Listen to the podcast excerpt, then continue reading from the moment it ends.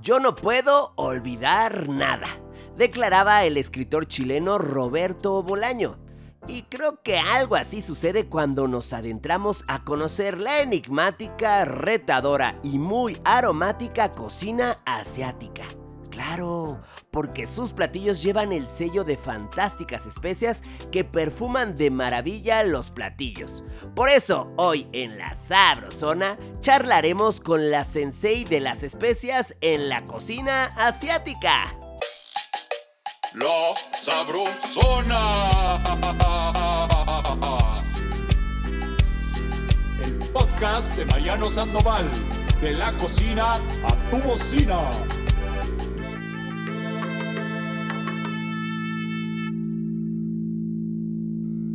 En esta ocasión, los queridos Sabrolivers nos cuentan cuáles son sus especias favoritas y por qué. Escuchémoslos. Sa, sa, Sabrolivers. Hola Marianito, ¿cómo estás? Un saludo para todo tu equipo. Mi nombre es Lilia Sandoval de Cotitlán. Mis especias favoritas son la canela, el achiote, el clavo, la pimienta, Mm, el orégano. Creo que son especies que no deben de faltar en la cocina mexicana porque a todo le dan un excelente sabor. El comino, me gusta combinarlo con salsita verde y pancita de res en salsa verde. Eh, queda un sabor muy rico que me recuerda a la cocina de mi mamá creo que es este en gran parte pues un legado para todas las cocinas mexicanas. Las especies mexicanas no pueden faltar. Saludos Marianito y te mando un abrazo y ojalá y ganes la competencia. Eres el mejor. Hola Mariano, soy Mati, qué gusto volver a saludarte en esta sabrosona. Muy buen podcast, no me lo pierdo, es mi favorito. Bueno, respondiendo a tu pregunta sobre qué especia es mi favorita, la verdad es que es la canela. Me encantan los esquimos con canela, el arroz con leche con canela o en esta temporada que viene de Día de Muertos comprar camote y ponerle leche condensada con bastante canela. Espero que te vaya muy bien, Mariano. Muchas gracias por hacer esta, hacernos parte de tu podcast. Saludos.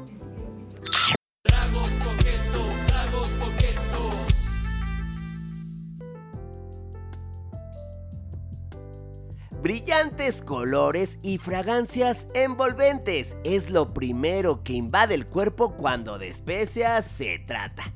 ¿Y qué decir de las delicias de sus sabores? Dulces, picantes y muchos indescriptibles que inundan la boca. Y ya sea en planta o en polvo, las especias tienen una larga y sabrosa historia. Fíjense chavos que Jack Turner en su librazo Las especias, historia de una tentación, nos cuenta que durante siglos las especias suavizaban los ácidos vinos enmascaraban el hedor de los cadáveres y se usaban como afrodisíacos en las noches de bodas. Eran imprescindibles en la cocina, la medicina y el culto religioso, y dada su escasez fueron símbolos de riqueza y poder. Tanto en Oriente como en Occidente llegaron a valer más que los metales preciosos. Por ello, durante toda la Edad Media se discutió si representaban paradisiacos dones del Señor o tan solo vanas y pecaminosas tentaciones. ¡Ajijo! ¡Qué tremendillos! Luego, en el Renacimiento, el deseo de poseerlas llevó a los exploradores a dar la vuelta al mundo. Por ello, nos dice el autor, en buena medida debemos a las especias un hito histórico como el descubrimiento de América. Por eso hoy en la Sabrosona tenemos una invitada de ultra lujo que nos compartirá los secretos y pasiones que poseen las especias. Josefina Santa Cruz estudió administración hotelera en la Ibero, así como diversos cursos en The Culinary Institute of America en Nueva York, antes de estudiar formalmente artes culinarias y panadería y pastelería. también hizo una estancia en Londres, donde estudió las cocinas de la India, Medio Oriente y Asia. Su constante necesidad de conocer y aprender la han llevado a Londres, Nepal, Mali, Vietnam, Francia y España. Actualmente es propietaria del restaurante Sésame, que ofrece platillos de varios países y regiones asiáticas como India, Vietnam, China, Japón y también es chef en Supra. Sí, una terraza en donde ofrece un menú con platillos inspirados en Turquía, Palestina, Israel, Líbano, es decir, esa otra parte de Asia. ¡Bienvenida, Josefina! ¡Eh! Gracias, gracias. Uh, uh. Caray, qué enorme lujo tenerte en la Sabrosona. Nadie mejor que tú para que conozcamos las aromáticas, misteriosas, seductoras y muy sabrosas especias asiáticas, caray. Así es que no dejemos pasar ni un segundo. No vamos a dejar irte sin que nos cuentes todo, por favor, del temazo de este día. Así que, por favor, desde tu expertise como la mera mera de la cocina asiática en nuestro país, Ajá. ¡pum! Uy. Una bala. ¿Cómo ¿Qué? definirías las especias y por Ah. qué son tan importantes en la cocina, especialmente de aquel enorme continente llamado Asia? A ver, yo, yo creo que las especias son la magia de la cocina. O sea, las Bien. especias son lo que te va a hacer la diferencia en, literal, si pones una pechuga de pollo a la plancha, según lo que le pongas, va a ser con sabores cayún, según lo que le pongas va a ser más estilo de la India, según lo que le pongas va a ser más mexicano. O sea, lo que le va a hacer el cambio de nacionalidad, vamos a decir, o de, de- de tipo de gastronomía a esa pechuga de pollo a la plancha, va a ser la mezcla de especias que tú utilices, ¿no? ¡Aplausos! ¡Eh! Ese bombazo de conocimiento me encantó. Totalmente de acuerdo. Es la definición más viable, tangible, fácil de entender y coincido Es que, totalmente. Sabes que yo creo que así en las épocas allá de Alibaba y los 40 ladrones y que llegaron a la cueva y se encontraron, pues ya sabes, las joyas, las joyas eran especias, no, no eran esmeraldas, ni rubíes, ni brillantes, era el cardamomo y la canela y el comino y, ¿sabes? Era todo esto que tú lo sabes, en algún momento, bueno, se, se traficaba y se pagaba hasta con, con, se usaba como moneda, ¿no? Exacto. Entonces yo sí creo que las especias son lo que van a hacer, uno, la diferencia en tu plato, pero dos, también termina para mí, en lo personal, creo que es el hilo conductor entre todas las gastronomías, porque al final del día, ¡bombazo! ¡Ah! ¡Bien! No, al final del día todas utilizamos especias. Este tema de la fusión que es tan popular hoy en día, pues a ver, hay fusión desde, desde hace cuánto. O sea, nosotros no teníamos Siglos. comino. El comino llegó porque cuando llegaron por ahí los árabes o no sé quién aquí. O sea, a lo que voy es que finalmente esas, perdón, puedo decir alguna palabra media altisonante, Claro. esas chingaderitas así chiquitas que se ven así, que las ninguneamos, ocasionaron guerras. Esas cosititas así que vemos que nada este, son las que nos definen las distintas gastronomías. Esas cosititas de, es lo que en muchísimos países se utiliza como medicina. O sea, están subvaluadas, creo. Creo que no nos damos cuenta de la maravilla que, que es tener acceso a estas especias que además fuimos intercambiando, ¿no? O sea, sí, exactamente. El día de hoy mencionaste el comino, no entenderíamos, maldita sea, el pipián. Exacto. No, A no ver, podríamos la- entenderlo. La cocina norestense sin comino, ¿qué sería? y el comino no, era de aquí. Diste el gran ejemplo y coincido, es el hilo fino a lo largo del mundo en el que se une la gastronomía. Y siguiendo con eso, ahora vamos a viajar. ¿Estás lista para viajar? Ay, sí, Pero de forma legal. de forma legal. Yo siempre, sí, yo siempre viajo de forma legal. Cuéntame, cuéntame. Ahora va, ahí va. Por favor, ¿te parece si dibujamos la famosa ruta de las especias? Eh, ¿Te late? A ver, va, Mira, me late, vamos para me allá. late. Porque Vamos, vamos. estábamos, por supuesto que ya saben que nos ponemos bien pitufos filósofos y encontramos una forma muy sencilla de compartirlo. Esta es una de las rutas más famosas de intercambio comercial y el origen de esta ruta tuvo lugar en la anterior ruta de la seda. Así es que abrió el mismísimo papi conocido como Marco Polo. Es- A través de Asia Central para llegar a China y al imperio de los mongoles, Y esto lo conocemos a través de esos famosísimos relatos viajeros. En el siglo XV, la ruta de las especias se había convertido en un camino compartido por mercaderes de diversos países. Esta ruta espectacular se abrió paso a través de, escuchen bien esto, distintos países, entre ellos Indonesia, Malasia, Sri Lanka, India, Ghana, Irak, Egipto e Italia. ¿Y qué buscaba? Pues llevar las especias de Oriente al mundo árabe, egipcio, romano y griego. Es Es- decir, una verdadera locura. Sí, y más cuando piensas que hoy ves eso. A ver, si lo ves en un mapa, ¿no? Hoy agarras un avión y son cinco horas acá, o 10 Sí. acá, o 12 allá. Tú imagínate en esas épocas, si lo hacías por, por mar, las horas. Si lo hacías por tierra, pues era camello, caballo, burro, no sé qué, ¿no? Pero eran también, eran, eran, sí, eran, eran- verdaderos viajes de vida. eran verdaderos viajes de vida, exactamente. Sí, caray. Bueno, pues, a ver, después de detenernos en esto y entender el contexto histórico, ¿qué te parece si ahora nos vamos por regiones? Vámonos poco a poco. A, A ver, ver. en las increíbles experiencias que has tenido, mi Josefina, cuéntanos qué país asiático es el que te ha dejado, imagínate, esto es complicado, discúlpame, te pido de antemano una disculpa Mm. porque sé que te estoy poniendo en una situación muy complicada, muy compleja, pero por favor, dinos, ¿cuál es el país asiático que te ha dejado más fascinada por el uso de especias? Definitivamente la India, Pakistán, que son primos hermanos. Yo creo que, yo creo que, a ver, es que tiene su razón de ser, Sí. ¿no? O sea, a ver, las, las islas Malacao, esto, donde eran, ahora sí, donde se la fuente de las, de las especias, pues es muy cerca, ¿no? En la India. Entonces yo creo que la India es de los países en donde eh, más especias hay. De hecho, el 15% de las especias hoy mundialmente así se cultivan allá, en la India. En la Exacto. India. Entonces, Gran claro dato. que, claro, y entonces, claro que los, la, la gente de la India, y, y menciono Pakistán porque eran primos hermanos, después se separó, pero bueno, ahora es un país separado, pero es ahora sí que parte de lo mismo. eh, usan las especias para todo. A ver, para cocinar. Entonces, ¿cuántos curries quieres que haya? Hay tantos curries como moles, ¿no? Hay tantos curries, se dice, a ver si por favor este chisme es ver, ver, real, porque lo escuché ahí en los pasillos. Eh, se dice que hay tantos curries como familias. Ay, Cada exacto, familia tiene cada su familia, propio curry. Exacto. Lo mismo Ah. que aquí. A ver, tú dime una receta de mole, pues no.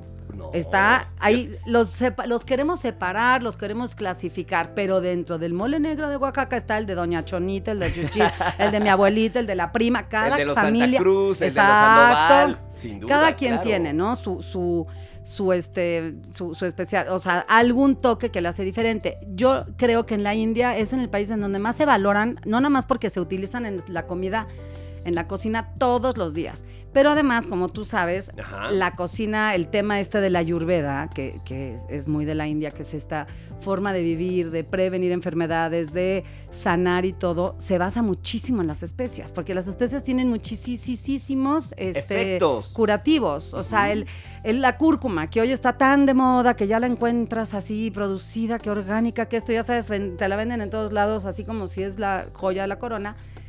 Pues la utilizan en la India todos los días en su curry una pizquita. ¿Y Desde qué hace hacen? años. Exacto. O le ponen a los niños, cuando tienen calentura, hacen una pasta de cúrcuma y se la ponen en la cabeza y eso ayuda a bajar la temperatura. Wow. Y por eso en la India, cuando hoy te dicen, es que toma cúrcuma para, porque es un gran antioxidante o porque, sí, nada más que ellos no se la toman en una cápsula, qué aburrido. Nosotros vamos y compramos y ahí está la gente encapsulándose Qué de aburrido, cúrcuma. estoy Ellos de cocinan con la cúrcuma y de esa manera, claro, y de esa manera tienen en su cuerpo todos los días una dosis de un antioxidante, ¿sabes? O sea, es una manera mucho más sabia y mucho más rica Más y también más económica de cuidarte, claro. porque no andas teniendo que comprar una cosa en un paquetito La medicina en tu comida, al en tu potaje, alimento. como diría la abuela. Exacto, ah, al potaje, tal cual, tal cual lo Wow. acabas de decir. Oye, y dentro de esta experiencia en la India, ¿cuáles son las especias que en la India Mm. son inolvidables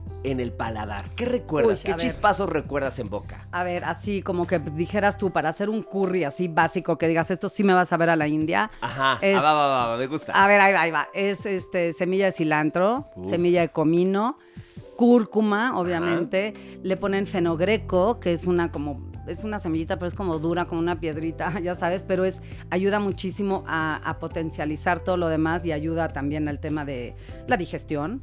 Oye, y Eh, el fenogreco, jengibre, ajá. repeat after me, fenogreco. Fenogreco, Eh, ¿Qué sabor tiene? ¿Qué- ¿A qué te recuerda? híjole. Es que no, Fenogreco. Fíjate, no te sé, e- es un sabor muy particular. Muy- Ahí muy sí no te lo podría decir. Muy No, no, fenogreco. no. Es muy fenogreco. Es muy fenogreco. No, pero está bien que nos Em, dejes esas semillas, literal, porque sí. cuando lo encontremos lo vamos a Lo devorar. vas a, a devorar. ¿Y sabes qué? Y son, bueno, el fenogreco quizás no es tan fácil de encontrar aquí en un mercado, pero sí lo encuentras en tiendas que vendan muchas especias. Pero si no lo encuentras, de verdad, el comino, semilla de cilantro, cúrcuma, este, ¿sabes qué? El, el- el- el anís, la semilla de anís. ajá. Así, el, Sí, el sí, anís. sí. La de hinojo también. Uh, qué rico. Y bueno, el jengibre, pero ese en fresco, ¿no? Ese casi siempre Ah, se, se pone fresco.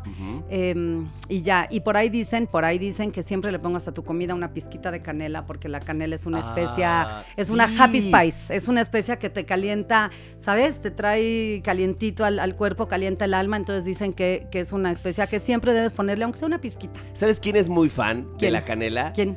Nuestro sensei Ricardo Muñoz Zurita. ¿De veras? El otro día Ah, estábamos comiendo y hablamos durante un buen tiempo de la canela y se detenía y sacaba eh, más conocimientos. Sí. Y somos el país, no sé si esto te lo sabías tú, mi A Josefina, ver. y ustedes, Abro Livers, pero somos el país más canelero del mundo. ¡Pum! Ah, pum. Oye, pum. Y no me lo sabía. Pero te, sí. Pero te voy a decir algo que yo descubrí después en... en- es Medio Oriente, pero todavía te- viene siendo parte de, de este, de, De Asia, Asia, porque como estábamos platicando tú y yo antes de empezar el programa, Asia va más allá de China, Japón, Corea, Tailandia y eso, ¿no? Tiene una parte de, este, de el Irak, más o sea, grande. exacto. Y tú lo sabes que, este, que, por ejemplo, Turquía, pues un cachito es Europa y otro cachito es Asia, ¿no? Pero, por ejemplo, en Turquía, que usan también la canela, también la usan en, en- en- en los guisos salados. En México la usamos en el guiso salado, pero como que en el mole. En el mole, sí. Pero nada más, No, ¿sabes? exacto. La vemos más como de postre. Pero, por ejemplo, estas Sí. especias que llegaron hasta el norte de África, en Marruecos, eh, hay, hay- hay una cosa que se llama este, bastilla, Ajá. que es como si fuera un hojaldre, lo rellenan de, de- de- de diferentes carnes molidas o lo que sea, y le ponen, ya sabes, este, pasas y mil especias y lo que quieras. Pero lo chistoso es que al final, encima, le ponen azúcar glass y canela. ¡Wow! Entonces yo la primera vez que lo vi, como que le dije al joven, oiga, yo todavía no pedí el postre, sigo en la comida salada, ¿por qué me trae el postre? O sea, ¿por qué me Ey, está presionando? Y me dijo, no, no, no, no es el postre. y lo pruebas y dices, wow, o sea, es lo increíble es ver cómo se usan diferente en cada país, diferente en cada cultura, Sí. cada uno tenemos una diferente intensidad en cada una de ellas. Y la canela, pues yo creo que es una de ellas, ¿no? Para cerrar este te- tema de la canela, me acordé en el Gran Chef, esta sección que eh, tenemos el gustazo de tener en Venga. Penélope Menchaca utilizó canela en un caldillo de jitomate que cuando lo probé, justo me acordé de lo que me decías ahorita, que eh, era muy peculiar porque Ajá. solemos encontrar la canela en los moles, pero no en otros guisos y sí, cuando fue como, Exacto. como, Penélope, está increíble tu caldillo, tiene canela, ¿verdad? A ver. Y, y sí, Te pues, voy a decir, una de las cosas que te hace un- una buena pho, tú sabes la sopa, la pho, que es este, de Tailandia, de Vietnam, que es así como el caldo que más te va a abrazar el alma cuando estás enfermo, así. Es un caldo muy, bastante potente de, de huesos, de res, de carne y todo. Pero lo que hace la diferencia es la canela, que lleva canela y lleva anís estrella Wow, bueno, y lleva un poco de cardamomo. Pero eso es lo que le da este como aroma a un Sí. caldo de res, pero le da esta La otra fuerza, dimensión. Pues es que claro. Y es sin otra duda, dimensión. Un potencializador. Eh, es que es la magia, es la magia. Es la magia, es la magia de las especias, mi Josefina. Y nos llevaste a un lugar muy especial en el que se desborda el paladar, la nariz. Ahora, ya enfocados en cuestiones de platillos, llegamos a Medio Oriente. Bienvenida, bienvenidos a Brolivers, ¿qué tal? Qué, qué gustazo, oigan. ¿Y qué te parece si empezamos con una ensalada? Por ejemplo, para ti, Mm. ¿cuál es la mezcla de vegetales, hortalizas y especias que te ha volado la cabeza? ¡Pum! Pum, pum. Híjole, es que me la pones muy difícil. Eso de decirte una, no lo sé, pero te puedo decir que, por ejemplo, el tema de la berenjena. ¿Va? Ah, La berenjena que es de amor o de odio. a los que la odian, que nos estén como las escuchando. pasitas. Están exacto. en el mismo. En, en la misma clasificación. No te que las puede dar igual. No, no, no. O La zanahoria, la exacto, la zanahoria te da igual, a unos les encanta, a unos la odian, Estoy de acuerdo, pero estoy de acuerdo. pues te puede dar igual. Sí. La berenjena no te puede dar igual. O sea, la No. berenjena es de extremos, o te encanta o la odias. Bien. Y yo creo que la berenjena, por ejemplo, es de esas cosas que a Sabro Lovers, ya les iba a decir este, I'm Lovers, no.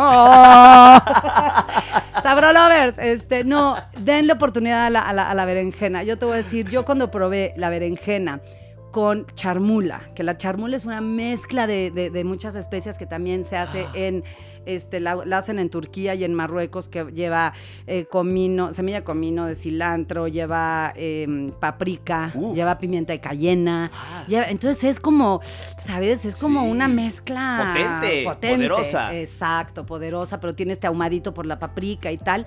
Y si tú comes una berenjena con eso, de verdad que dices, ay, no, pues ya entendí. Es que la berenjena, a ver, la de berenjena es Requiere Pues, como subtítulos. tiene personalidad, Sí, sí, sí. tiene Hay- hay- personalidad. Además, un trato en específico para que no se desborde el tono amargo. Hay que saber ejecutarlo. O sea, hay algunos pero, ingredientes que se pero, ponen es, pero pueden ser, a ver, es más, te voy a decir, Échate. bien fácil. A mí no me gustaban los garbanzos. El día que en la India probé unos garbanzos, un curry, o sea, bueno, lo único que me gustaba de garbanzo era el hummus, porque no sé por Sí. qué. Porque pues es puro garbanzo. Pero Sí. yo en un puchero aquí en mi casa, yo le quitaba el garbancito. Decía, ¿qué, ¿para qué le agregan estas bolas que no saben a nada? O sea, me parecía lo más aburrido del son universo. palumpas. Estos son sí, palumpas, exacto. quítenlos aquí. Quítenlos, ¿no? Te lo juro. Y me gustaba el hummus, que yo creo que me gustaba porque lleva la pasta de ajonjolí. Sí. ¿Sabes? Lleva un poquito de ajo, lleva todo este asunto que me encantaba. Pero cuando yo en la India andaba con que pues la carne allá no es así como que digas, wow, quiero comer carne, porque pues como no comen vaca y comen unos bichos ahí que se remojan en el agua todo el día, los water búfalos y eso, pues luego te, te- te tiendes un poquito a esta parte así de, me puedo hacer vegetariana, ¿no? Y Una- que pruebas un curry. extra de- Exacto, de garbanzos, por favor, garbanzos. oiga. De verdad, yo probé los garbanzos Ajá. guisados con especias, como lo hacen en la India, con, con- con jitomate y cebolla y je- ajo, jengibre y todas estas especias. Uf. Y te lo prometo que dices, no ¿Los necesito amaste? carne, los amé. O No sea, es creer. que te digo, te digo que las Mira, la verdad, marcan la diferencia. Ya me estabas generando desconfianza porque como su, su consomé sin sus garbanzos. Ah, ahora ya me gusta, porque a raíz de eso dije, les voy a dar chance a los garbanzos. ya ¿Y por qué eso sí crees? eres mi carnala, ¿eh? A partir de que te gustaron los garbanzos, ya, Ya, eres mi ahora sí, ya. Sin duda.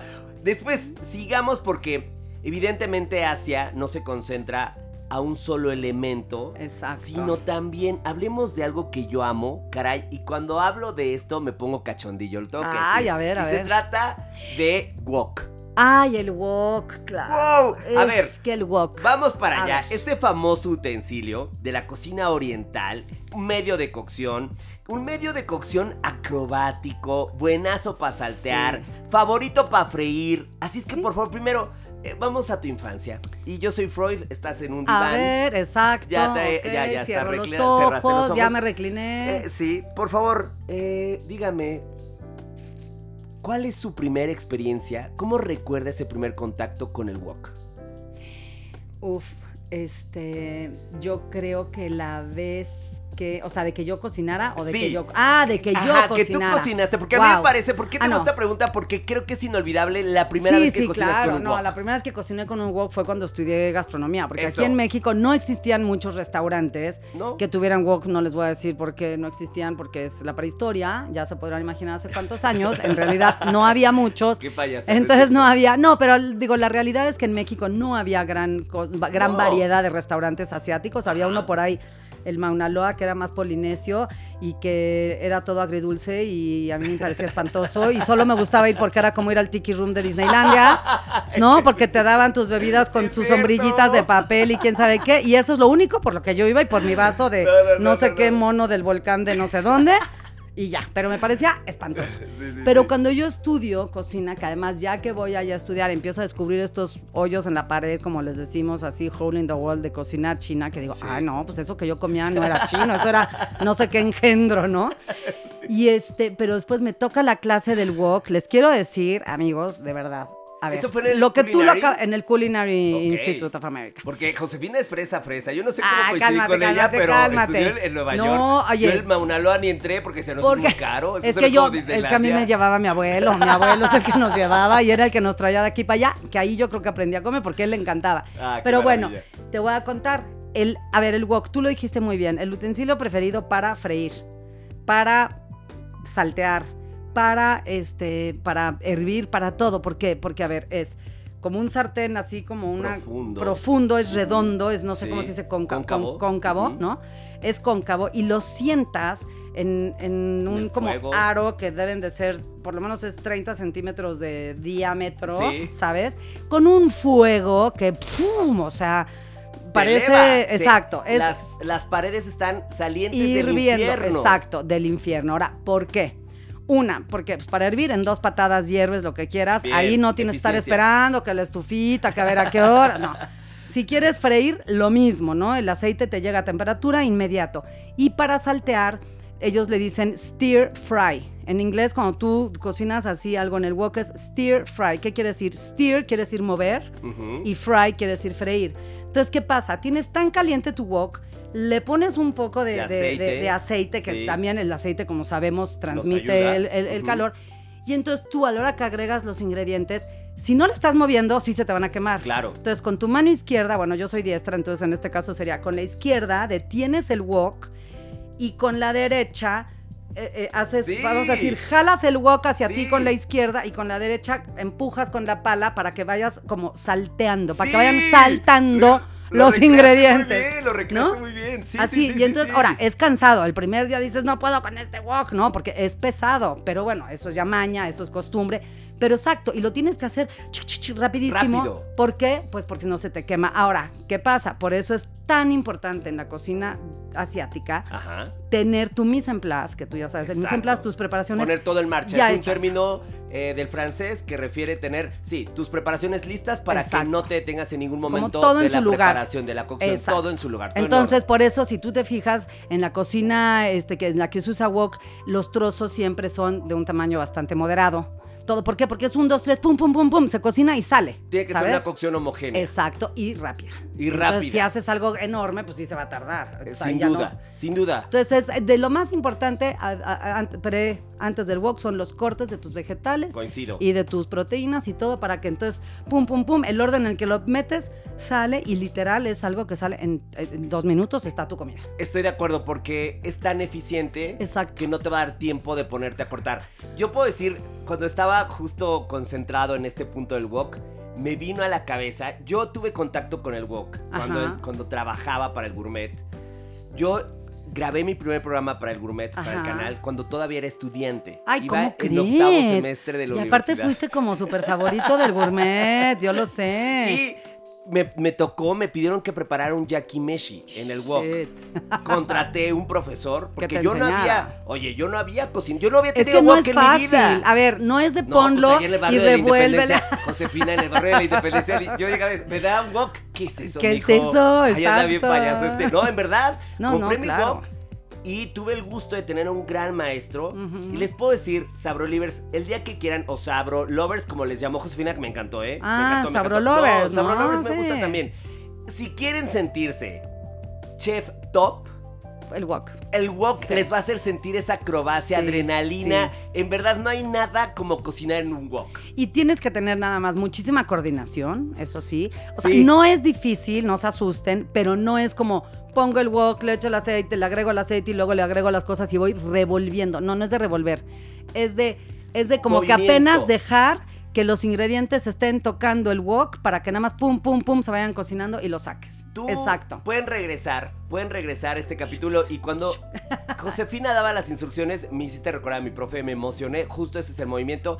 Primero van a empezar lento y después con la práctica van a ser unos verdaderos campeones, pero por favor, Sí. anótelo en esa lista de cosas que hay que hacer, cocinar en wok. Exacto. Exacto. Ahora, ah, después de esto, ya platicamos de platillos, también ya hablamos de medios de cocción. Ahora, ¿qué pasó con las bebidas? ¿Cuántas? Uy, no, las bebidas. A ver, ahí te voy. Este, no, con bebidas. especias, o sea, Con eh, especias, yo te voy a decir, yo, es más, ahí te va. Mi primera experiencia de una bebida con especias, que no fuera el tradicional tecito que me hacía mi mamá con la gripa, con canelita, esas cosas, ajá. que no, o sea, algo que me sorprendió fue, curiosamente, en un viaje que hice a- al este de África, a Zanzíbar, una islita ahí, y de repente me dan un potaje, porque era un potaje, o sea, una bebida que era este que era con pimienta y azúcar. Era como un atole, imagínense como un atole. Ajá, pimienta y azúcar. Lo endulzaba, o sea, a mí ahora de que se puso de moda hace unos años de que, ay, güey, es que le pusimos pimienta, no sé qué postre, Dude, o sea, en África. Ahí están, esta gente, o sea, es que a ver, ¡Te amo! a mis compañeros, mis amo. colegas, todo, bájenle dos rayitas, no descubrimos el hilo negro, ya lo había hecho alguien un día en la vida, ¿no? Ay, ay, Y aquí ay. lo estaban haciendo en la isla de Zanzíbar, o sea, una pequeña isla enfrente de, de verdad, ¡Qué risa! Enfrente de que son aparte muy, son, son árabes principalmente, aunque son africanos, pero son musulmanes, pues. Y entonces era el ramadán y todo este rollo. Y nos daban esa bebida. Y era, yo, me llamó muchísimo la atención porque era un potaje ligeramente dulce, pero terminado con pimienta. Ok. No sabes qué, digo, a qué hora se te ocurre. La pimienta tú la usas para cocinar salado. Sí, sí, sí, sí. sí, no sabes sí. la delicia, porque sí, te daba este calor. Claro, te pones a pensar y dices, sí, cuando tú sientes calor, ¿qué tienes que hacer? Calentar tu cuerpo internamente para bajar el, Mm, la equilibrar. sensación, para Eh, equilibrar. Exactamente. O sea, ahí fue la primera vez que yo tomé una bebida así, Con- con, con alguna especia pimienta. que no fuera la típica, digo, Sí. la normal que conocemos para, para té. Para bebidas. ¿no? Para bebidas. Ahora, la pimienta rosa queda increíble. Uy. Que bueno, no es pimienta, chicos. La pimienta rosa no es una pimienta, así se le dice, pero es la bolita del pirul. Ajá. Pero bueno, le dicen pimienta Sí, rosa de porque manera- parece, ¿no? Sí, común se le llama. Pero bueno, es, puede quedar delicioso. Yo te voy a decir, eh, eh, sabiéndolo utilizar, un, un poquito de semilla de, vamos a decir, de cilantro, porque es cítrica. Sí. O sea, tiene tonalidades dulces, Sí. entonces sí de puedes hecho, se utiliza usar. también en los postres. Exacto, exacto. O sea, como que de repente es como salirnos de... de- No, pero divertirse. Exacto, a ver, pero es salirte es como cuando piensas que el aguacate, pues aquí lo usamos ensalado, pero en Brasil y en, y en Asia hacen postres. Sí. Y dices, ¿qué? Con el aguacate, con mi taquito de aguacatito con sal, ¿no? Sí, que ¿Qué? creen, delicioso. El taco placero ahora convertido en postre. ¿Qué exa- le pasó a Josefina? Ya Exacto. enloqueció. No, pruébenlo, pruébenlo. Pruébelo. Háganse un hecho- smoothie, háganse un smoothie, aguacate. Les voy a dar, smoothie. yo A les ver, voy a dar uno así, arri- así, aviéntense. Aguacate. Un poquito de la leche esta condensada. Uf. No vamos a decir marcas, pero pues la leche condensada. La, La. leche condensada. ¿No? Un poquito de esa. Le pueden poner si quieren un poquito de leche o si quieren yogurt. ¿no? Hielos. Rrr, lo licuas y tú no sabes qué cosa tan buena. No, no lo Y ya si quieres terminar y ponerte muy acá, le echas un poco de cardamomo, por ejemplo. Cardamomo, Cardamomo, uff, con el aguacate. Fan Sí. del cardamomo. Yo también, Me sí. podría tatuar en la nalga. Yo, cardamomo. Mira, yo quería a Paprika, al restaurante Paprika, yo le quería poner Ah. cardamomo. Pero, pero no, no, no suena bonito para un nombre, cardamomo. Vamos al cardamomo. O sea, No. es raro, como que siempre los nombres femeninos son más lindos para un Ah, mira, restaurante no y más cortito. pensado. Pero vamos al cardamomo. Sí. Aunque es la- si no Fonéticamente no suena no tan suena- atractivo. Pero créanme que es la- de las... Y fíjate que Chiapas produce muchísimo cardamomo. Eso no lo sabía. Sí, en Chiapas, en Guatemala, hace tiempo había unos chicles aquí, como con disque árabes, Ajá. que los comprabas y eran de cardamomo. Claro, de esos que masticabas como chiclets, ¿Sí? pero de cardamomo terminabas y ya se hacía duro y ya lo tirabas. Pero el sabor a cardamomo que tenía era una cosa y eran hechos en Guatemala. Estoy es que acuerdo. Guatemala y Chiapas tienen muchísimo cardamomo. Y nosotros aquí seguimos en la baba usando tres cositas. O sea, hay un mundo. Hay un mundo. A ver, para la Chavi, si de pronto dicen, ah, estos dos payasos hablando del cardamomo y que se lo van a tatuar, el primer acercamiento afortunado con esa especia es pedir un helado de cardamomo Claro. en donde quiera carajos que se lo encuentren. Exacto. Por favor, acuérdense de Josefina Exacto. y de mí pidiendo ese Helado de cardamomo. Lo van a amar. Lo van a amar, Se van a sí. hacer fans tanto como nosotros. Sí, sí, sí. Fíjense, a ver, y a los que les gusta el chai, que todo el mundo aquí dice, yo me gusta el chai. Chai quiere decir té. Lo que casi siempre les gusta, que a todos nos gusta el té, al que se refieren es el chai masala. Masala, ¿qué quiere decir? Mezcla de especias. Entonces, ese chai de la tienda de la sirena y todo no es el verdadero. A mí también me gusta, a veces me lo tomo. Por eso es un polvito ahí prehecho que está muy sabrosito, pero no es el chai de verdad. Pero un chai, de verdad, como te lo dan en Marruecos, en Turquía, en la India, que te Ajá. pides tu chai masala, es el té y a ese le ponen cardamomo, jengibre, canela, o sea, cada quien le pone su mezcla de especias y entonces es como tú te haces tu, tu chai, Propio chai. tu propio chai, Masala ya con chai. lechita, tu masala chai. Con lechita y azuquita, casi siempre es bastante dulce, no pasa nada, eso es rico. Ah, este, sí. Oye, a ver, sí. eh, estuve investigando, ya sabes A ver, que a dije, a no, viene la Josefina, me tengo Ay, que sí. rifar, ¿Qué me voy tal? a poner a investigar bien listillo. Y entonces, se dice que hay especias afrodisíacas. Ah, claro. Ah, ya sabes que esas son necesarias para ir Esas, a la todo el mundo siempre le encanta el tema de las Sí, a todo afrodisíacas. mundo le encanta ese es tema. lo que más nos gusta. Pues oye, es que ya en estos tiempos, pues es lo que te mantiene con ganas, ¿no? es lo que te mantiene vivo. Oye, sí, a ver, ¿qué Ay, no? Yo te voy a decir una cosa, que nos diferencia de nuestros compañeros los animales comunes y corrientes. ¿No? Que nosotros sí podemos decir quiero, o sea, los otros pues les y les y ya. Y nosotros podemos decidir si queremos, si nos toca, si nos toca y no queremos, si no nos tocaba Sí. pero sí queremos, ¿no?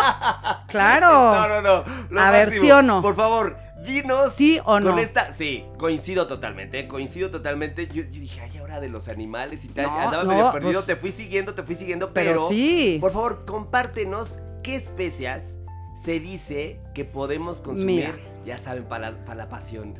Mira, hay, hay muchísimas, pero yo creo que de las que podemos encontrar por aquí de repente, el ginkgo biloba, dicen que ayuda muchísimo.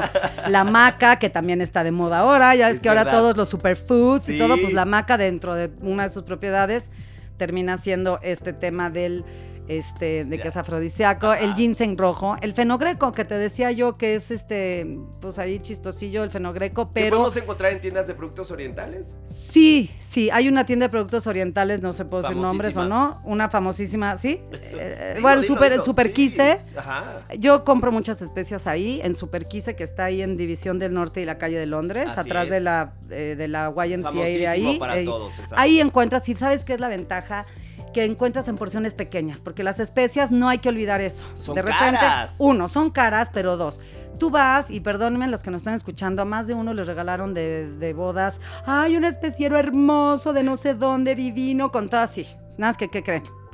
¿Cuántos años tenían las especias en el especiero ahí en la fábrica? Luego en el envío, luego en la tienda departamental de donde No, se los después si compraron. fue roperazo, ya están. si fue y- roperazo y de la peor. abuela, no, o se sea, y es muchísimo. O sea, ¿cuándo Sí, vas a una usar cantidad enorme 100 gramos o 90? pierde Pierde. toda su fuerza. Exacto. Entonces, en esta tienda a mí me gusta porque vas y puedes comprar apenitas, así de que es poquito para lo que vas a usar y vayan experimentando, atrévanse y entonces no es una inversión tan cara, ¿no? No, no, no, no. Pero no, no. bueno, el fenogreco, que este también lo encuentran ahí, también este te puedo decir que bueno, el chocolate es gran conocido. Chocolate. Yo sé que es que le podríamos decir especia, no, porque lo que sí no Cacao. hablamos es qué son las especias y son o este, mm, ¿cómo se llama? Eh, bark, eh, ah, como las cubiertas, como la del árbol, la corteza, son Ujú. cortezas, son bayas, son semillas, Semillas. son flores, son. Entonces, bueno, en este caso, pues yo considero que es como una vaina, ¿no? La del, el- chocolate, pero bueno, el cacao, ¿qué crees? Los, los chiles, los chiles te hacen Sí, el chile también se dice que tiene. pues es que el chile. que pues, tiene sí, propiedades sí. afrodisíacas.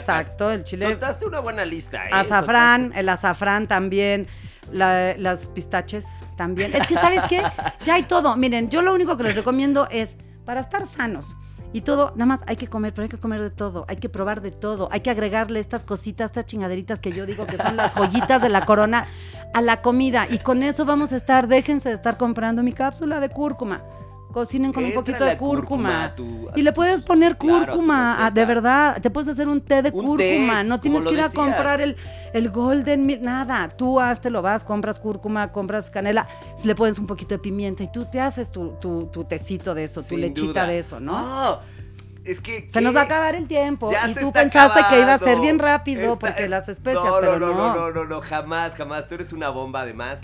Eh, ya se nos, nos prendimos de antojo en todos sentidos.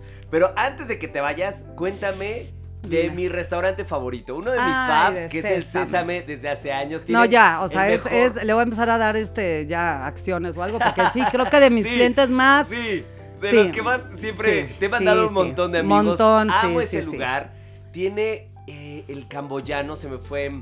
El, el clamato, El clamato camboyano. camboyano es, que ese, aunque no estés crudo, es la cosa más rica del Y mundo. está lleno de especias. Sí, Es muy potente. exacto, es potente, es rico. Entonces, hoy quiero más, ¿no? ¿Qué es Como Sésame? que te. Cuéntale a, to- a todos los A abrolivers ver, qué es. les cuento. Sésame es un lugar, es un restaurante que está en la colonia Roma, en la calle de Colima, entre Jalapa y Orizaba, en donde mi idea era, en este enamoramiento que tengo con la cocina asiática, Y viendo que cuando yo crecí, la realidad es que los restaurantes chinos eran unos que otros este, ahí en la revolución, pero que había huevos a la mexicana, huevos Sí, rancheros sí, sí. y también había chow mein o chai fun. Entonces, como que no sabías muy Peculiar, bien. peculiar. Les decían chinos cochinos, muy feo, ¿no? Pero como que no había. Luego había, o el otro chino que era carísimo de ver con tu tatarabuelo para que le alcance, porque eran carísimos. Entonces, de Yo- yo nunca repente. los visité, yo nunca los no, no, yo tampoco, porque era carísimo. Pero entonces es como esta onda donde de repente digo, a ver, es que aparte de China y Japón están Tailandia y Vietnam y la India y tantos lugares. Entonces, Sésame para mí es como un espacio en donde lo que yo trato es de poner en la mesa como que una paleta de sabores de Asia para que la gente que no conoce tal vez todavía, o la que ya conoce, pues ya va y repite y le gusta, pero que no te intimidara, que pudieras ir y bueno, pues a ver, esto es más chino, ah, no, pues esto es más Vietnam, voy probando, ¿sabes? Y me animo. Y ahora ya hay restaurantes vietnamitas maravillosos y tailandeses y todo, pero en Sésame es como donde encuentras un poquito todos estos sabores en la mesa. Un paquete, sí, con paquetazo, ¿no? Exacto, pero revueltos, este, rico. conviviendo, exacto, es el paquetazo, nada más que los vas este, combinando y que haya un poquito de todos como para, ¿sabes? Para no a fuerza ser China, Japón, No, Tailandia. es delicioso, ¿no? es Y, este, delicioso. y el chiste es que, sea, que, que es casual, a mí es lo que más me gusta, que es un lugar, creo que también un lugar que es bastante accesible, ¿eh? Sí, ¿no? O sea, es en caro, realidad no es caro. No es caro, la pasas bomba, el lugar es precioso, el servicio es de primera. Sí, es casual, sin pretensión. No, el no, no, chiste no es que, que- la gente pueda ir, Cool, sentarse, hipster. exacto, y pasarla hipster. bien, ¿no? Y después tienes la cocina del lugar de, De- moda. Sí, Es que cállate, este de Supra, o sea, no, me papi. fui Supra. Y yo No, digo, papi. "Esa es de mi carnal, la Josefina. Cuéntales de Supra. Bueno, pues Supra les cuento que, bueno, para mí lo que más me gustó de Supra cuando me invitaron creo que fue que podía eh, renacer Paprika, ¿no? Que fue un lugar que yo tuve que era de la ruta de las especias, que era esta otra parte de Asia, la que hablábamos ahorita, que es esta del medio, vamos a decir como si fuera el Medio Oriente, ¿no? Y entonces en Supra, como el hilo conductor que yo decía eh, del, del mundo, de la gastronomía y todo, son las especias, Supra, que es un lugar, como tú sabes, que recibimos personas de todo el mundo, pero eh, la decoración es un poco de todas partes, pero la música también, pero, ¿sabes? No, no tiene una nacionalidad. No. Dijimos, creo que la ruta de las especias es algo que le queda y le acomoda, porque entonces no es ni mexicano, ni ni de allá. francés, ni italiano, es simplemente esta onda, Oh. ¿no? De cocina, de sabores que te digo, no son platillos típicos de ningún lugar, pero son estos sabores de la ruta de las especias, ¿no? O sea, Wow. Para que lo vengan a conocer. Tus redes. Mis redes es mi Instagram es arroba Josefi Santa Cruz. Mi Twitter, en este pongo más cositas de comida. Mi Twitter es arroba Josefi Santa Cruz. Ahí de repente nos deschongamos más con cosas actuales. Ahí te y este también, y ya, pues bueno, el Facebook es Josefina Santa Cruz y Chef Josefina Santa Cruz, que de repente se me olvidan un poquito, pero sí. Y de Sésame, Exacto. el Instagram de Sésame es MX Sésame y el Instagram de Supra es Supra Rooftop. ¡Wow! Ah, ya me los aprendí. Eh, rifadísimo, de mis capítulos favoritos. En verdad, un Ay, gustazo. no, gracias tener a ti. Tu luz, toda tu onda, eh, verte siempre tan exitosa y generosa, da para arriba. ¿Qué Oye, es que sí nos conocemos de hace, de la vida, qué nervio, pero qué bonito irnos viendo. Es muy bonito irte tropezando con los amigos en la vida, ir viendo que aparte, pues nos ande yendo bien, ¿no? Con Sí, las altas, oye. bajas que todos vamos pasando, pero que ahí vamos, ahí vamos, ¿no? Vamos pagando las tandas. Pues sí, pero tú también. ¿o Sí, afortunadamente no, afortunadamente no, ando atrasado. ay, yo tampoco. Hubo una época que andaba bien atrasadote, pero últimamente no, mi Josefina. No, pero de verdad, lástima. Este, esto nos da para hablar de mucho de las a Otro día que quieras, feliz Sí. de la vida. Hacemos uno que, que hablemos así más, si quieres, más en, En específico, específico. de especias para que sepan. Aquí, ahora sí que quienes nos escuchan, de verdad, de, de las maravillas de tantas especias que tenemos a la mano y que ahí están y que, ¿sabes? Y que luego pues, ni sabemos qué hacer con ellas o cómo Exacto. o para qué. ¿va? Josefina Santa Cruz. ¡Eh! ¡Aplausos!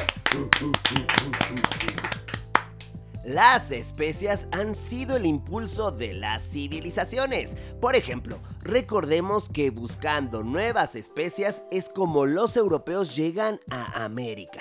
Hoy en la Sabrosona conocimos aromáticas y exquisitas recetas de la cocina asiática, donde las especias brillan con todo esplendor.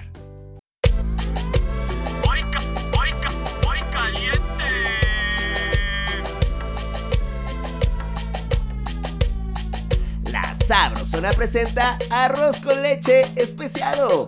En una cacerola colocar Agua. una taza, Raja de canela. una pieza, Arroz. una taza y cocinar a fuego medio durante unos minutos para precocer. Mientras tanto, en Ciudad Gótica, claro, en otra hornilla colocar una olla con, desde la Vía Láctea, Leche. dos tazas. Sueño de chavito, Leche condensada. Una taza. Llegando a la sección de las especias, Anís estrella. una pieza, Cardamomo. una pizca, Cúrcuma. una cucharadita. ¡Viva México! Vainilla. Vaina de vainilla abierta. Cocinar hasta que aparezca la burbuja. Violenta. Verter esta preparación sobre el arroz y cocinar a fuego medio hasta cocer perfectamente.